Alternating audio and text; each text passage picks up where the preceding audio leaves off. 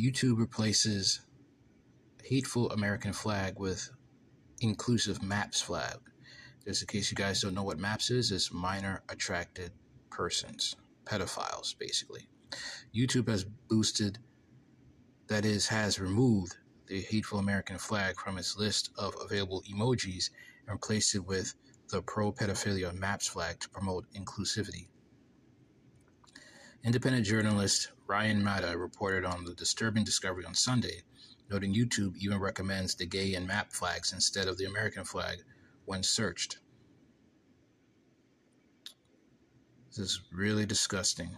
The only flags you can use in live stream are the pride and pedo flags. If you do not think YouTube is the enemy of the American people, you are still asleep. It's really disgusting, man.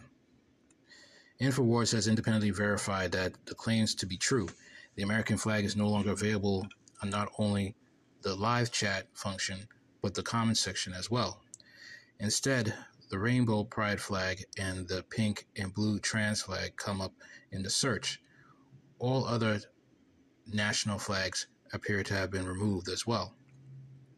This development, while shocking, is unsurprising given YouTube's rabid censorship crusade against Americans on hot button topics including race, the, ele- the 2020 election, and the COVID gene therapy at the big, big pharma and the World Health Organization. This is what we're dealing with here, people. We're dealing with disgusting human beings. All right.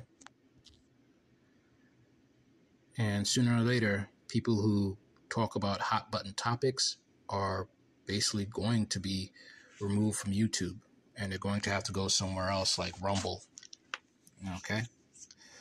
All right. So that's all for now. You can check me out on Rumble, Radical Thoughts 791, and um,